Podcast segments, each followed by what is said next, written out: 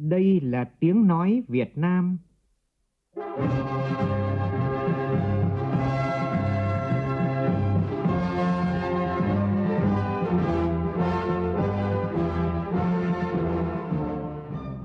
là tiếng nói Việt Nam, phát thanh từ Hà Nội, thủ đô nước Cộng hòa xã hội chủ nghĩa Việt Nam.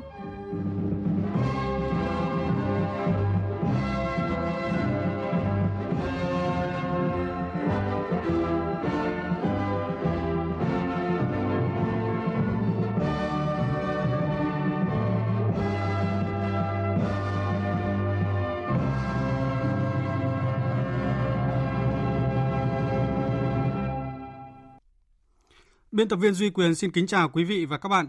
Mời quý vị và các bạn nghe chương trình Thời sự sáng nay thứ hai ngày 26 tháng 4 năm 2021, tức ngày 15 tháng 3 năm Tân Sửu. Chương trình có những nội dung chính sau đây.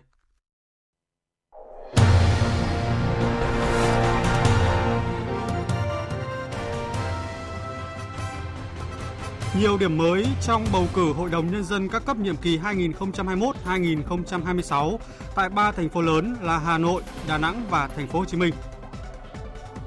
Tình trạng thiếu container rỗng để xuất khẩu hàng hóa gây khó khăn lớn cho các doanh nghiệp tại nhiều địa phương. Trước tình hình dịch bệnh COVID-19 diễn biến phức tạp tại nhiều địa nước trong khu vực, các bộ ngành địa phương chấn chỉnh công tác lơ là chủ quan trong phòng chống dịch bệnh, trong chương trình, phóng viên Đài Tiếng Nói Việt Nam phỏng vấn Đại sứ Việt Nam tại Campuchia về công tác cứu trợ bảo hộ công dân Việt Nam trước làn sóng dịch bệnh tại nước này. Dịch COVID-19 lây lan mạnh tại Ấn Độ, Liên minh châu Âu EU và nhiều quốc gia tuyên bố hỗ trợ nước này ứng phó với dịch bệnh. Lễ trao giải Oscar lần thứ 93 sẽ diễn ra vào sáng nay theo giờ Việt Nam. Để phòng ngừa dịch COVID-19, ban tổ chức liên kết với các nghệ sĩ không thể dự lễ tại các địa điểm trên khắp thế giới qua Internet.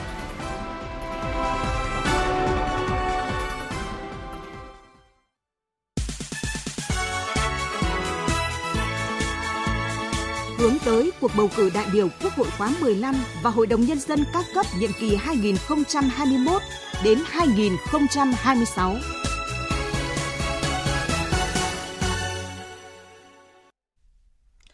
Thưa quý vị, thưa các bạn, trong cuộc bầu cử đại biểu Quốc hội khóa 15 và đại biểu Hội đồng Nhân dân các cấp nhiệm kỳ 2021-2026, khác với 60 tỉnh, thành phố khác, ba thành phố trực thuộc Trung ương là Hà Nội, Đà Nẵng và Thành phố Hồ Chí Minh sẽ không bầu Hội đồng nhân dân cấp phường. Cùng với đó, thành phố Đà Nẵng và Thành phố Hồ Chí Minh cũng sẽ không bầu Hội đồng nhân dân cấp quận. Có sự khác biệt này là do ba thành phố triển khai các nghị quyết của Quốc hội về thực hiện mô hình chính quyền đô thị từ năm 2021. Theo nghị quyết số 97 của Quốc hội, việc thí điểm tổ chức mô hình chính quyền đô thị tại thành phố Hà Nội được thực hiện từ ngày 1 tháng 7 năm nay cho đến khi Quốc hội quyết định chấm dứt việc thực hiện thí điểm. Do đó, trong kỳ bầu cử đại biểu Hội đồng Nhân dân các cấp lần này, Hà Nội thực hiện không tổ chức bầu đại biểu Hội đồng Nhân dân tại tất cả các phường, gồm 177 phường thuộc 12 quận và thị xã Sơn Tây – Đối với chính quyền ở nông thôn, huyện xã, giữ nguyên mô hình tổ chức cấp chính quyền địa phương gồm Hội đồng Nhân dân và Ủy ban Nhân dân tại huyện xã. Đối với thị trấn tuy là đô thị nhưng là đơn vị hành chính thuộc huyện nên vẫn tổ chức cấp chính quyền địa phương gồm Hội đồng Nhân dân và Ủy ban Nhân dân. Tại Đà Nẵng, theo nghị quyết số 119 ở cấp thành phố, Đà Nẵng cấu trúc chính quyền như các tỉnh, thành phố khác gồm Hội đồng Nhân dân và Ủy ban Nhân dân. Còn ở quận, phường chỉ có Ủy ban Nhân dân. Như vậy, trong kỳ bầu cử lần này, trên địa bàn thành phố Đà Nẵng chỉ tổ chức bầu cử đại biểu Quốc hội khóa 15, đại biểu Hội đồng Nhân dân thành phố Đà Nẵng, đại biểu Hội đồng Nhân dân huyện Hòa Vang và đại biểu Hội đồng Nhân dân các xã thuộc huyện Hòa Vang, nhiệm kỳ 2021-2026. Cùng với đó, Hội đồng Nhân dân của 6 quận, 45 phường thuộc thành phố sẽ dừng hoạt động từ năm nay. Khác với Hà Nội và Đà Nẵng, theo nghị quyết số 131 của Quốc hội về tổ chức chính quyền đô thị tại thành phố Hồ Chí Minh, việc tổ chức chính quyền đô thị sẽ được thực hiện từ ngày 1 tháng 7 năm nay. Nghị quyết nêu rõ, chính quyền địa phương ở thành phố Hồ Chí Minh là cấp chính quyền địa phương gồm Hội đồng nhân dân thành phố và Ủy ban nhân dân thành phố. Chính quyền địa phương ở quận tại thành phố là Ủy ban nhân dân quận, ở phường là Ủy ban nhân dân phường. Nghị quyết cũng quy định điều khoản chuyển tiếp. Theo đó, Hội đồng Nhân dân, Ủy ban Nhân dân quận, phường, nhiệm kỳ 2016-2021 kết thúc nhiệm kỳ vào ngày 30 tháng 6 năm nay. Với Thủ Đức, thành phố thuộc thành phố được thành lập trên cơ sở nhập toàn bộ diện tích tự nhiên và dân số của quận 2, quận 9 và quận Thủ Đức theo nghị quyết của Ủy ban Thường vụ Quốc hội vẫn tổ chức Hội đồng Nhân dân thành phố, nhưng 34 phường sẽ không tiến hành bầu đại biểu Hội đồng Nhân dân nhiệm kỳ tới. Thưa quý vị và các bạn, thời điểm này thì các địa phương đang tăng cường công tác chuẩn bị phù hợp với thực tế để mọi cử tri thực hiện quyền bầu cử, đồng thời tuyên truyền để nhân dân hiểu rõ về vai trò trách nhiệm của cử tri trong việc tham gia bầu cử. Phóng viên Trần Hiếu thường trú khu vực đồng bằng sông Cửu Long phản ánh công tác này ở vùng đất mũi Cà Mau. Tại xã miền biển xa xôi Khánh Hải, huyện Trần Thời, Cà Mau, hiện công tác chuẩn bị nhân sự cho bầu cử hội đồng dân xã đã hoàn thành nhằm tạo điều kiện thuận lợi cho người dân đi bỏ phiếu bầu cử quốc hội và hội đồng dân các cấp. Hội đồng bầu cử xã Khánh Hải đã thành lập 9 ban bầu cử, 11 tổ bỏ phiếu. Chị Trần Thị Hải, người dân địa phương chia sẻ. Bầu cử là quyền và nghĩa vụ của mọi người. À, đi bầu cử là đi chọn cái người mà mình tín nhiệm, người mà mình muốn gửi gắm. Hôm rồi tôi cũng ờ, được phổ biến nhiều về cái công ờ, tác đi bầu cử nè các thành viên ban bầu cử xã Khánh Hải đã đi đến từng nhà để truyền tải những thông tin cần thiết đến người dân. Qua đó cũng nắm rõ số lượng người đi làm ăn xa để thông báo về bầu cử kịp thời hoặc liên hệ địa phương nơi tạm trú bỏ phiếu thể hiện ý chí của mình. Ông Phạm Thành Được, Chủ tịch Ủy ban dân xã Khánh Hải cho biết vào mùa mưa, những người nướng tuổi có thể gặp khó khăn trong việc đi bỏ phiếu thì chính quyền địa phương có thùng phiếu lưu động đến từng nhà để người dân bỏ phiếu. Đảm bảo ngày 23 tháng 5 tới đây thực sự là ngày hội toàn dân. Bây giờ đã ờ, treo băng con tuyên truyền rồi đã xây dựng là cái bản pano tuyên truyền cũng đã tuyên truyền ở trên cái ờ, trạm truyền thanh 3 buổi trên ngày chỉ đạo là 11 cái tổ thông tin lưu động của các ấp sẽ tiến hành tuyên truyền cổ động từ đây cho đến ngày bầu cử. Ông Nguyễn Nhân Đen, Phó Giám đốc Sở Thông tin Truyền thông Cà Mau cho biết, tỉnh Cà Mau xác định công tác tuyên truyền phải hướng đến thực chất, đi vào chiều sâu, nên ngoài tuyên truyền trên báo đài, đơn vị cũng chủ động ứng dụng công nghệ thông tin, mạng internet, mạng xã hội, chuyển tải nhanh nhất thông tin bầu cử đến người dân hướng tới thực hành tiết kiệm, chống lãng phí, việc tuyên truyền bằng các pano, áp phích được khuyến khích thực hiện ở mức độ phù hợp. Sở Thông tin Truyền thông Cà Mau cũng hỗ trợ các địa phương tháo gỡ khó khăn, kịp thời chấn chỉnh những thiếu sót trong công tác tuyên truyền. Đài phát thanh truyền hình và báo Cà Mau cũng mở thêm chuyên mục chuyên trang tuyên truyền về công tác bầu cử nhằm chuyển tải nhanh nhất, chính xác nhất thông tin bầu cử đến từng hộ dân, đặc biệt các hộ dân sống ở vùng sâu, vùng xa.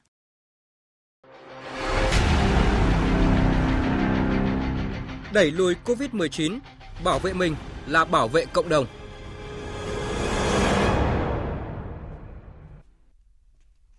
Thưa quý vị, trước diễn biến dịch bệnh COVID-19 tại các nước trong khu vực, nhiều tỉnh thành phố trên cả nước nâng cao cảnh giác với nguy cơ dịch bệnh. Tại Hà Nội, Sở Y tế thành phố vừa có văn bản chỉ đạo các đơn vị trong toàn ngành tích cực triển khai thực hiện tốt nhiệm vụ chuyên môn, bảo đảm công tác y tế phục vụ nhân dân trong dịp nghỉ lễ 30 tháng 4 và mùng 1 tháng 5. Đặc biệt các cơ sở điều trị cần chú ý đến các biện pháp phòng chống dịch bệnh COVID-19, tuyệt đối không chủ quan lơ là. Các cơ sở điều trị phải chủ động phối hợp với các cơ sở y tế dự phòng trên địa bàn để thông báo, trao đổi thông tin về các trường hợp mắc dịch bệnh truyền nhiễm đang điều trị tại đơn vị. Các địa phương khác như Quảng Ninh, Tây Ninh, Bình Phước, Cà Mau cũng có công văn chỉ đạo yêu cầu sở ban ngành, đơn vị và các địa phương đề cao cảnh giác, tuyệt đối không được lơ là chủ quan với dịch COVID-19, nhất là vào dịp nghỉ lễ 30 tháng 4 và mùng 1 tháng 5. Thưa quý vị, dự kiến dịp cao điểm nghỉ lễ 30 tháng 4 mùng 1 tháng 5 tới đây, lượng khách di chuyển bằng hàng không sẽ đạt mức cao. Chỉ tính riêng tại nội bài thì cảng hàng không quốc tế này ước tính đón lượng khách qua cảng đạt mức kỷ lục trên 75.000 lượt khách. Trước bối cảnh dịch COVID-19 tại các quốc gia lân cận diễn biến phức tạp, lây lan khó kiểm soát, Bộ Giao thông Vận tải vừa yêu cầu ngành hàng không chủ động sẵn sàng các phương án ứng phó dịch qua hàng không. Thực tế tại một số cảng hàng không sân bay hiện nay, tình trạng lơ là chủ quan trong phòng dịch diễn biến như nhiều hành khách sau khi làm thủ tục chuyến bay, check-in và vào khu vực hạn chế của nhà ga đã không đeo khẩu trang theo quy định. Người thân đưa đón hành khách tại các nhà ga hay nhân viên taxi, xe hợp đồng, xe đưa đón khách tại khu vực nhà ga chờ khách cũng không đeo khẩu trang. Vì vậy, Bộ Giao thông Vận tải yêu cầu Cục Hàng không Việt Nam chỉ đạo các cảng vụ hàng không siết chặt tình trạng này. Bộ Giao thông Vận tải cũng yêu cầu từ chối vận chuyển các trường hợp không thực hiện khai báo y tế và các quy định về an toàn dịch bệnh, hướng dẫn nhắc nhở hành khách đứng giãn cách khi làm thủ tục tại sân bay, tăng số lượng xe buýt trung chuyển hành khách từ nhà ga ra máy bay và ngược lại để đảm bảo giữ khoảng cách hành khách trên xe. Hôm qua, Cục Hàng không Việt Nam cũng đã có công điện khẩn về việc tăng cường giám sát hành khách đeo khẩu trang tại khu vực nhà ga các cảng hàng không. Xin được nhắc lại một số nội dung quan trọng trong công điện của Thủ tướng ban hành cách đây ít ngày. Thủ tướng yêu cầu các bộ, cơ quan ngang bộ, cơ quan thuộc chính phủ, ủy ban dân các tỉnh, thành phố trực thuộc trung ương quyết liệt chỉ đạo thực hiện và tổ chức kiểm tra, giám sát việc thực hiện nghiêm các biện pháp như thực hiện nghiêm yêu cầu 5K của Bộ Y tế, nhất là đeo khẩu trang bắt buộc tại nơi công cộng, tại các sự kiện có tập trung đông người trên các phương tiện giao thông công cộng. Các cơ quan đơn vị, tổ chức doanh nghiệp thường xuyên tự đánh giá việc thực hiện các yêu cầu, biện pháp phòng chống dịch, cập nhật kết quả tự đánh giá trên các hệ thống bản đồ chống dịch. Thường xuyên kiểm tra, đôn đốc thực hiện các biện pháp phòng chống dịch trong phạm vi và trên địa bàn quản lý, nhất là các cơ sở y tế, trường học, cơ sở du lịch, cơ sở sản xuất, chợ, siêu thị, sân bay, bến xe. Xử lý nghiêm các tổ chức cá nhân vi phạm phòng chống dịch, chủ động cập nhật hoàn chỉnh các phương án, sẵn sàng ứng phó mọi tình huống của dịch. Về tình hình dịch COVID-19 trong khu vực, các quốc gia gồm Philippines, Indonesia, Thái Lan và Malaysia tiếp tục ghi nhận hàng nghìn ca lây nhiễm mới trong ngày hôm qua, cho thấy diễn biến dịch bệnh ở các nước Đông Nam Á vẫn dẫn ừ, phức tạp. Tại Campuchia thì dịch COVID-19 đã lan ra khắp 22 trong tổng số 25 tỉnh thành của nước này. Theo số liệu của Bộ Y tế Campuchia công bố vào chiều qua thì số ca nhiễm mới theo ngày ở nước này vẫn ở mức 3 con số với 616 trường hợp. Toàn bộ các ca nhiễm mới đều liên quan tới sự cố lây nhiễm cộng đồng ngày 20 tháng 2. Và tính đến nay thì Campuchia ghi nhận gần 10.000 người mắc COVID-19, trong đó có 74 ca tử vong. Trước tình hình này, phóng viên Đài Tiếng Nói Việt Nam có cuộc trao đổi với Đại sứ Việt Nam tại Campuchia Vũ Quang Minh về công tác cứu trợ bảo hộ công dân Việt Nam tại Campuchia. Mời quý vị và các bạn cùng nghe. Đầu tiên, chúng tôi xin cảm ơn đại sứ đã dành cho phóng viên Đài Tiếng Nói Việt Nam có cuộc phỏng vấn ngày hôm nay. Đại sứ có đánh giá như thế nào về tình hình dịch bệnh COVID-19 tại Campuchia nói chung và với cộng đồng người Việt nói riêng? Từ vụ bùng phát hôm 20 tháng 2 vừa qua thì với cái chủng virus mới nó có tốc độ lây nhiễm rất là nhanh thì đã lan truyền mạnh trong cộng đồng và buộc ờ, chính phủ Campuchia phải áp dụng các biện pháp rất là quyết liệt. Hiện nay các tỉnh Kandan, Svay Rieng, và thủ đô Phnom Penh là những địa điểm và địa phương tập trung khá nhiều người gốc Việt. Chúng tôi ước tính khoảng trên 80.000 người và cũng là những địa địa phương bị ảnh hưởng nặng nề bởi dịch bệnh. Xin đại sứ cho biết các công tác bảo hộ công dân của Đại sứ quán Việt Nam đối với cộng đồng bà con tại Campuchia, đặc biệt là tại các điểm nóng của dịch bệnh COVID-19. Thời gian qua thì Đại sứ quán và cả hai tổng lãnh sự quán Việt Nam tại Sihanoukville và Battambang đã hết sức nỗ lực phối hợp cùng Tổng hội Khmer Việt Nam cũng như các chi nhánh của hội ở tỉnh, thành phố để hỗ trợ và cứu trợ bà con gốc Việt ở tất cả những nơi gặp nhiều khó khăn nhất vì dịch bệnh. Thông qua kêu gọi sự giúp đỡ và tài trợ nhu yếu phẩm, vật phẩm y tế, phòng bệnh, kể cả tiền mặt nữa, từ các tổ chức, ờ, cơ quan, doanh nghiệp, địa phương, đoàn thể và các nhà hảo tâm ở Việt Nam và Campuchia để ờ, phân phối kịp thời tới tay bà con. À, từ đầu tháng 3 2021 tới nay thì các cơ quan đại diện Việt Nam và Hội Khmer Việt Nam ở đây chúng tôi đã tiếp nhận và sau đó phân phát trực tiếp hàng cứu trợ thiết yếu tới hơn 3.500 gia đình. Trước diễn biến hết sức phức tạp hiện nay, thì đại sứ có khuyến cáo gì đối với bà con cộng đồng trong công tác phòng chống dịch bệnh COVID-19? Ờ, điều quan trọng hàng đầu hiện nay là chúng tôi cho rằng bà con cần rất là bình tĩnh, yên tâm thực hiện đúng mọi chính sách quy định và biện pháp phòng chống dịch bệnh của chính quyền địa phương Ờ, chỉ khi chúng ta đồng lòng, đoàn kết và chung tay, kiên trì nhẫn nại thì ờ, chúng ta mới có thể sớm vượt qua dịch bệnh và quay trở lại cuộc sống bình thường. Chúng tôi xin bà con cố gắng nỗ lực vượt qua khó khăn trước mắt, giữ liên lạc thường xuyên với Hội Khmer Việt Nam và các cơ quan đại diện Việt Nam với đại sứ quán và đặc biệt là thông báo kịp thời cho chúng tôi các khó khăn phát sinh, các trường hợp cần cứu trợ khẩn cấp để sứ quán, hai tổng lãnh sứ quán và Hội Khmer Việt Nam, kể cả Hội Khmer ở ờ, trung ương lẫn các cái chi nhánh của hội Khmer các tỉnh thành phố có thể có hỗ trợ kịp thời. Hiện nay thì ờ, chính quyền sở tại cũng đã có chương trình cứu trợ thực phẩm khẩn cấp cho những người dân nghèo thiếu đói trên mạng ờ, Telegram. Chúng tôi cũng xin bà con lưu ý sử dụng khi cần thiết. À, có cái đường link đã được thông báo rộng rãi. Bà con cũng không cần cố gắng di chuyển sang Việt Nam. Vì dịch bệnh thì các cửa khẩu và đường biên đã được kiểm soát rất nghiêm ngặt cả hai phía và có hình phạt rất là nghiêm khắc với người vượt biên trái phép chúng tôi tin rằng chúng ta chung sức đồng lòng thì chúng ta chắc chắn sẽ sớm vượt qua thời gian khó khăn này và đại sứ quán Việt Nam các ờ, tổng lãnh sự quán Việt Nam hội Khmer Việt Nam và trung ương và các tỉnh thành thì xin khẳng định là luôn sát cánh bên cạnh bà con trong ờ, tình hình hết sức khó khăn này. Vâng, xin trân trọng cảm ơn đại sứ. Quý vị và các bạn vừa nghe phóng viên Đài Tiếng Nói Việt Nam thường trú tại Campuchia phỏng vấn đại sứ Việt Nam tại Campuchia Vũ Quang Minh về công tác bảo hộ công dân Việt Nam tại Campuchia. Và trong trường hợp khẩn cấp thì các công dân Việt Nam bị kẹt lại ở Campuchia cần nhập cảnh về Việt Nam ngay lập tức trong thời gian bị phong tỏa hoặc là cần hỗ trợ về lương thực thì đề nghị liên lạc với Đại sứ quán Việt Nam tại Campuchia. Số điện thoại là 8559 7511 6789. Về tình hình dịch COVID-19 tại Ấn Độ, thì Ủy ban châu Âu EC vừa kích hoạt cơ chế bảo vệ dân sự Liên minh châu Âu, đồng thời tìm cách đưa oxy và thuốc men sang hỗ trợ Ấn Độ sau khi nhận được lời đề nghị từ quốc gia Nam Á hiện đang ghi nhận số ca mắc mới và tử vong do COVID-19 ở mức cao nhất thế giới. Phóng viên Quang Dũng, thường trú Đài Tiếng Nói Việt Nam tại Pháp, theo dõi khu vực Tây Âu, đưa tin. Ngay sau thông báo từ phía Ủy ban châu Âu, các nước như Pháp, Đức cũng cho biết đang tập hợp máy thở và bình oxy để gửi đến Ấn Độ. Bất chấp các nước này cũng đang phải đối mặt với tình hình dịch COVID-19 rất nghiêm trọng.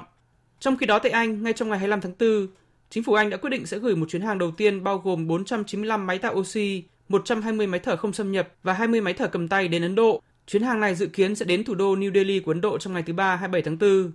Thể hiện quyết tâm sát cánh cùng Ấn Độ trong việc chống dịch, Thủ tướng Anh Boris Johnson cũng cho biết nhiều chuyến hàng khác cũng sẽ được chuyển tiếp đến Ấn Độ trong tuần này.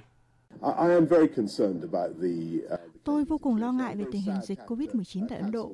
Chúng tôi đang xem mình có thể làm gì để giúp đỡ và trợ giúp người dân Ấn Độ. Có lẽ là với máy thở, nhưng cũng có thể là với các phương pháp điều trị thuốc hay các cách khác. Hiện tình hình dịch COVID-19 tại Ấn Độ vẫn đang vô cùng nghiêm trọng khi trong nhiều ngày qua ghi nhận mỗi ngày khoảng gần 350.000 ca nhiễm mới và gần 3.000 người thiệt mạng, các con số cao nhất thế giới. Các bệnh viện tại nước này được cho là đã quá tải, trong khi nguồn cung oxy đang dần cạn kiệt. Cùng ngày thì Mỹ đã bày tỏ đặc biệt quan ngại về làn sóng lây nhiễm dịch COVID-19 tại Ấn Độ và thông báo có kế hoạch đẩy nhanh công tác hỗ trợ chính phủ Ấn Độ và các nhân viên y tế nước này trong nỗ lực chống dịch. Mỹ cam kết sẽ cung cấp ngay nguyên liệu thuốc để sản xuất vaccine Covishield cho nhà sản xuất Ấn Độ. Đây là nhu cầu rất cấp bách của Ấn Độ để có thể đối phó với sự lây lan vượt kiểm soát của virus SARS-CoV-2. Chương trình thời sự sáng nay tiếp tục với các tin trong nước đáng chú ý. Từ đầu năm đến nay, nhiều doanh nghiệp xuất khẩu tại thành phố Hồ Chí Minh có đơn hàng chờ ngày xuất nhưng không thể đặt container để chuyển hàng đi do thiếu container rỗng. Đồng thời các loại phí vận tải, lưu kho, bảo quản tăng khiến cho doanh nghiệp gặp khó khăn. Tin của phóng viên Việt Hùng thường trú tại thành phố Hồ Chí Minh. Từ tháng 11 năm 2020 đến cuối tháng 3 năm 2021, việc thiếu container rỗng diễn ra thường xuyên nhưng ít nghiêm trọng. Tuy nhiên, từ sau sự cố kênh đào Suez đến nay, tình trạng thiếu container rỗng trầm trọng hơn. Giá cước vận chuyển của các hãng tàu cũng tăng từ 3.500 đô la Mỹ lên đến 8.000 đô la Mỹ một container. Tại thành phố Hồ Chí Minh từ ngày 1 tháng 4 năm 2021, Tân Cảng Sài Gòn cũng áp dụng mức giá tăng mới đối với hàng tạm nhập tái xuất, hàng gửi kho ngoại quan, hàng quá cảnh và hàng chuyển khẩu. Trước tình trạng này, nhiều doanh nghiệp xuất khẩu nông sản, thủy hải sản vừa phải tiết giảm chi phí sản xuất nội địa để cạnh tranh, vừa phải tìm thêm các hãng tàu mới để đảm bảo thời gian giao hàng quốc tế. Tuy nhiên, doanh nghiệp vẫn phải tăng giá bán một số mặt hàng xuất khẩu lên đến 70%. Ông Nguyễn Văn Mười, Phó Chủ tịch Hiệp hội Trang trại và Doanh nghiệp Nông nghiệp Việt Nam cho biết, thiếu container nên nhiều doanh nghiệp trong hiệp hội đang giảm số lượng xuất khẩu hàng tuần, có doanh nghiệp giảm từ 15 xuống 3 container mỗi tuần. Nhiều cái đơn vị thực sự ra là có đơn hàng nhưng mà cũng không có container để mà xuất. Thứ hai nữa là cái giá chi phí nó đội lên rất là cao. Mà khi mà chi phí đội cao thì tất nhiên là phải có cái sự thương lượng với đối tác. Bài toán đặt ra ở chỗ là đối tác và và khách hàng hai bên chia sẻ về cái chi phí vận chuyển như thế nào. Tình trạng thiếu container rỗng để đóng hàng là một trong những nguyên nhân khiến quý 1 năm nay, kim ngạch xuất khẩu của Đắk Lắk chỉ thực hiện được 95 triệu đô la Mỹ, đạt 14,6% kế hoạch năm và giảm 20% so với cùng kỳ năm ngoái. Ông Nguyễn Xuân Lợi, Tổng Giám đốc Công ty Cổ phần Đầu tư và Phát triển An Thái cho biết, hiện nay thì nhiều đơn hàng đến kỳ phải giao cho đối tác nhưng phải chờ đến lượt được hãng đầu tàu xếp chuyến. Thiếu container cũng đẩy giá cước vận chuyển hàng tăng lên rất nhiều. Cụ thể là giá các tuyến đi Mỹ, đi châu Âu tăng gấp 3 lần so với trước. Cước vận tải đi các nước thuộc khu vực Đông Á, Nam Á cũng tăng lên 25 đến 40%. Khi thiếu công rộng rồi á thì cái việc vận chuyển nó càng khó khăn thì dẫn đến là một loạt phát sinh thứ nhất là cái thời gian lưu kho bến bãi tăng lên. Thứ hai nữa thời gian lưu tàu lâu hơn, thời gian thuê công lâu hơn, dẫn đến chi phí vận chuyển nó tăng lên. Cho nên là năm nay thì doanh nghiệp chắc chắn cái lợi nhuận sẽ giảm nhiều và có thể phải bù lỗ.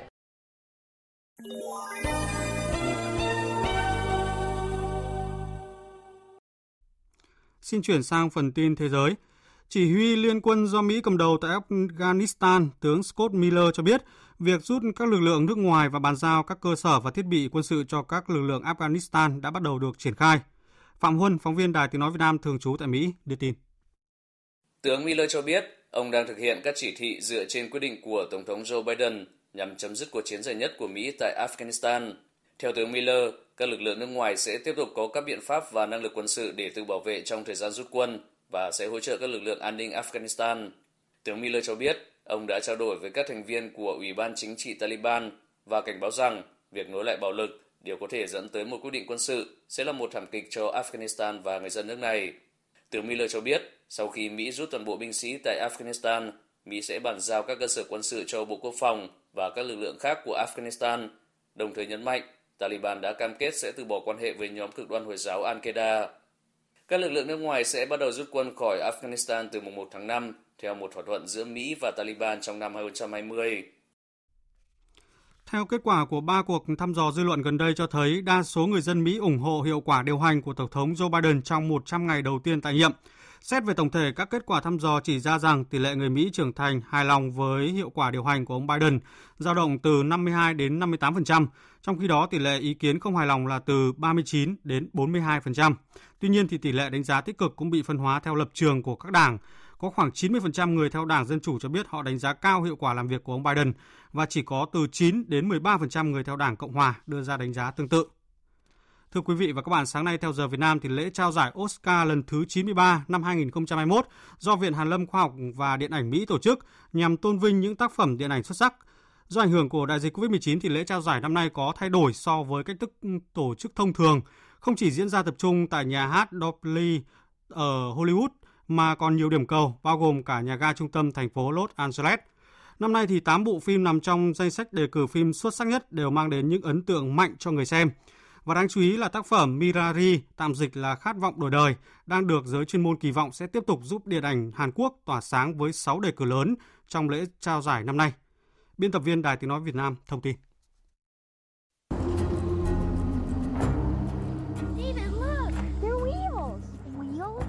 Minari, Khát vọng đổi đời là một tác phẩm của đạo diễn nổi tiếng Lee Isaac Chung, xoay quanh chủ đề gia đình Hàn nhập cư tại Mỹ với khát vọng đổi đời. Chia sẻ về bộ phim sau khi vinh dự nhận được nhiều đề cử lớn, đạo diễn Chung cho biết. Tôi luôn cảm thấy như các giải thưởng không thực sự xác định giá trị của một bộ phim. Tuy nhiên, đó là những gì chúng tôi đang nghĩ. Song chúng tôi vô cùng vinh dự và hy vọng rằng nhiều người hơn nữa sẽ được nghe về bộ phim này và có cơ hội xem nó. Đó là những gì chúng tôi thực sự hy vọng. Vì vậy, chúng tôi rất vui mừng vì phim sẽ được phát hành nhiều hơn và hy vọng sẽ nghe được nhiều đánh giá hơn nữa về bộ phim. Với nội dung sâu sắc cùng câu chuyện ấm áp về gia đình, Minari đang được giới chuyên gia kỳ vọng sẽ nhận được giải thưởng cao quý nhất, phim điện ảnh xuất sắc nhất tại Oscar năm nay. Bên cạnh những cái tên lớn như Nomadland của nữ đạo diễn gốc Á Triệu Đình hay Mank, tác phẩm lịch sử kinh điển do David Fincher đạo diễn. Trước đó, Minari cũng đã chiến thắng hàng loạt giải thưởng lớn nhỏ, trong đó có hai hạng mục quan trọng tại Liên hoan phim Sundance 2021, giải thưởng do khán giả bình chọn và giải thưởng đặc biệt của ban giám khảo. Đồng thời, Minari cũng đã xuất sắc vượt qua nhiều đối thủ để nhận giải phim nói tiếng nước ngoài xuất sắc nhất tại lễ trao giải quả cầu vàng năm nay.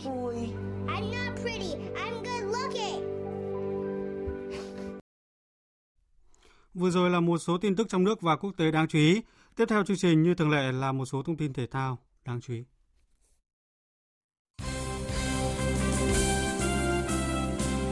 Hôm qua hai trận đấu cuối cùng của vòng loại Cúp Quốc gia 2021 đã kết thúc. Kết quả câu lạc bộ Phú Đồng thắng câu lạc bộ Huế với tỷ số 1-0. Câu lạc bộ Khánh Hòa thắng câu lạc bộ Phú Thọ với tỷ số 2-0. Như vậy 16 đội bóng giành quyền tham dự vòng 1/8 đã được xác định. Trận đấu đáng chú ý nhất tại vòng 1/8 Cúp Quốc gia sẽ là màn so tài giữa các đội bóng Hoàng Anh Gia Lai gặp SHB Đà Nẵng, câu lạc bộ Hà Nội so tài với câu lạc bộ Phố Hiến. Đương kim vô địch V-League câu lạc bộ Viettel sẽ gặp câu lạc bộ Hải Phòng. Các trận đấu của vòng 1/8 Cúp Quốc gia 2021 sẽ diễn ra vào tháng 7 tới đây. Chiều qua, lượt 7 vòng chung kết giải Futsal HD Bank vô địch quốc gia 2021 khép lại với 3 cặp đấu cuối diễn ra tại nhà thi đấu tỉnh Đắk Lắk. Kết quả chiến thắng 6-2 trước Quảng Nam, câu lạc bộ Saco trở lại ngôi đầu bảng với 19 điểm. Hai trận đấu còn lại, Savines Khánh Hòa vượt qua Hiếu Hoa Đà Nẵng với tỷ số 2-1. Tân Hiệp Hưng có cuộc lội ngược dòng để đánh bại chủ nhà Hưng Gia Khang Đắk Lắk với tỷ số 4-3. Lượt trận 8 sẽ quay trở lại vào ngày mai với hai cặp đấu đầu tiên, Thái Sơn Bắc gặp Saco và Thái Sơn Nam gặp Hiếu Hoa Đà Nẵng. Chuyển sang kết quả các giải bóng đá quốc tế diễn ra đêm qua dạng sáng nay. Đánh bại Tottenham với tỷ số 1-0 trong trận chung kết diễn ra vào tối qua, câu lạc bộ Manchester City đã giành chức vô địch League Cup. Với kết quả này, Man City chạm kỷ lục của Liverpool với 8 lần giành danh hiệu này. Tại vòng 32 La Liga diễn ra vào tối qua, Barcelona có chiến thắng 2-1 trước Villarreal, qua đó săn bằng cách biệt điểm số với Real Madrid dù đã ít hơn một trận. Hiện cả hai có cùng 71 điểm và kém đội đậu bảng Atletico 2 điểm. Tin vui cho hai đội bóng đang bám đuổi là trong trận đấu muộn vào dạng sáng nay, Atletico Madrid để thua Atletic Bilbao với tỷ số 1-2. Dự báo thời tiết Phía Tây Bắc Bộ nhiều mây có mưa rào và rải rác có rông, cục bộ có mưa vừa mưa to, gió nhẹ. Trong cơn rông có khả năng xảy ra lốc xét mưa đá và gió giật mạnh. Trời mát, có nơi trời lạnh. Nhiệt độ từ 21 đến 27 độ. Phía Đông Bắc Bộ nhiều mây, có mưa vừa mưa to, có nơi mưa rất to và rải rác có rông. Gió Đông đến Đông Bắc cấp 2, cấp 3. Trong cơn rông có khả năng xảy ra lốc xét, mưa đá và gió giật mạnh. Trời chuyển mát, vùng núi có nơi trời lạnh. Hôm nay tất cả các khu vực trong cả nước đều có mưa và rông rải rác. Trong cơn rông có khả năng xảy ra lốc xét và gió giật mạnh. Các tỉnh từ Thanh Hóa đến Thừa Thiên Huế, phía Bắc có mưa vừa mưa to, có nơi mưa rất to và rải rác có rông. Phía Nam có mưa rào và rông vài nơi. Nhiệt độ từ 22 đến 27 độ, riêng phía Nam từ 28 đến 31 độ. Các tỉnh ven biển từ Đà Nẵng đến Bình Thuận nhiều mây, Phía Bắc có mưa vừa mưa to, có nơi mưa rất to và rải rác có rông, nhiệt độ từ 24 đến 34 độ. Phía Tây Nguyên có mưa rào và rông vài nơi, riêng chiều và tối có mưa rào và rông rải rác, nhiệt độ từ 20 đến 34 độ, có nơi trên 34 độ. Nam Bộ có mưa rào và rông vài nơi, riêng chiều tối và tối có mưa rào và rông rải rác. Gió Tây Nam cấp 2, cấp 3, nhiệt độ từ 24 đến 35 độ. Khu vực Hà Nội nhiều mây có mưa vừa, mưa to và rông, gió đông đến đông bắc cấp 2, cấp 3, nhiệt độ từ 20 đến 26 độ. Dự báo thời tiết biển, Bắc Vịnh Bắc Bộ có mưa rào và rông rải rác, trong cơn rông có khả năng xảy ra lốc xoáy và gió giật mạnh, tầm nhìn xa trên 10 km, giảm xuống 4 đến 10 km trong mưa, gió đông bắc đến đông cấp 4, cấp 5. Nam Vịnh Bắc Bộ có mưa rào và rông rải rác. Trong cơn rông có khả năng xảy ra lốc xoáy và gió giật mạnh. Tầm nhìn xa trên 10 km, giảm xuống 4 đến 10 km trong mưa, gió Đông Nam cấp 4. Vùng biển từ Quảng Trị đến Quảng Ngãi, vùng biển từ Bình Thuận đến Cà Mau có mưa rào và rông vài nơi, gió Đông Nam cấp 3, cấp 4. Vùng biển từ Bình Định đến Ninh Thuận có mưa rào và rông vài nơi, phía Bắc gió Đông Nam, phía Nam gió Tây Nam đến Nam cấp 3, cấp 4. Vùng biển từ Cà Mau đến Kiên Giang có mưa rào rải rác và có nơi có rông. Trong cơn rông có khả năng xảy ra lốc xoáy và gió giật mạnh. Tầm nhìn xa trên 10 km, giảm xuống 4 đến 10 km trong mưa, gió Tây Nam cấp 3, cấp 4. Khu vực Bắc Biển Đông có mưa rào và rông vài nơi, gió Đông Nam đến Đông cấp 4, riêng phía Đông Bắc có gió Đông đến Đông Bắc cấp 4, cấp 5 khu vực giữa Biển Đông và Nam Biển Đông, khu vực quần đảo Trường Sa thuộc tỉnh Khánh Hòa, có mưa rào và rông vài nơi, tầm nhìn xa trên 10 km, gió nhẹ.